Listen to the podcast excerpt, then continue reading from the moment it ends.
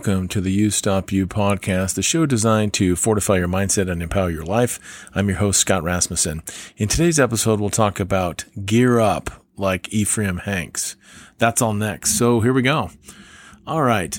Have you ever thought about just getting ready for something? And if you're getting ready, here's some uh, synonyms that kind of go with that.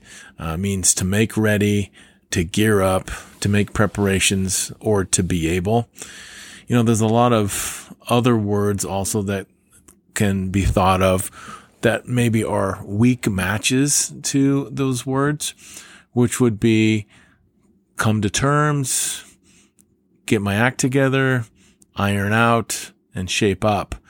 Just not as strong as these other matches, which can be adapt, adjust, devise, and direct. these are all things that getting ready is about. Whether you're getting ready for the day, getting ready for a trip, getting ready to uh, provide help to someone, getting ready to read to your children, getting ready to go on that jog, getting ready to cook dinner. There's just a lot of things that we need to do in order to prepare ourselves in the best way possible so that we can perform at our best. And I love the two words gear up. Uh, there's a show I watch on TV sometimes, um, and it's about SWAT team. And whenever there's a situation, the leader of the SWAT team always says, gear up. Now they they have their stuff and they're ready to go. And so when they, it's time to gear up, they just make it happen. And so I love, I love those two words as we talk and think about preparations. there was a man in the 1850s, and his name was Ephraim Hanks. And I'm going to let you know just a little bit about him in um, the state of Utah, or what is now known as Utah, um, during the fall months of 1856.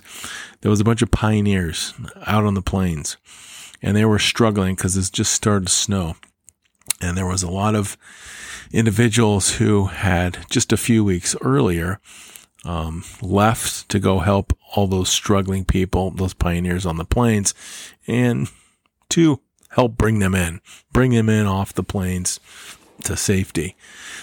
well, there were still lots of people out on the plains, um, stretched ac- across many, many miles uh, in what now would be uh, modern day Wyoming. Well, even after a few weeks um, had passed, there were still, again, lots of people out there. And so Ephraim Hanks went to Salt Lake City.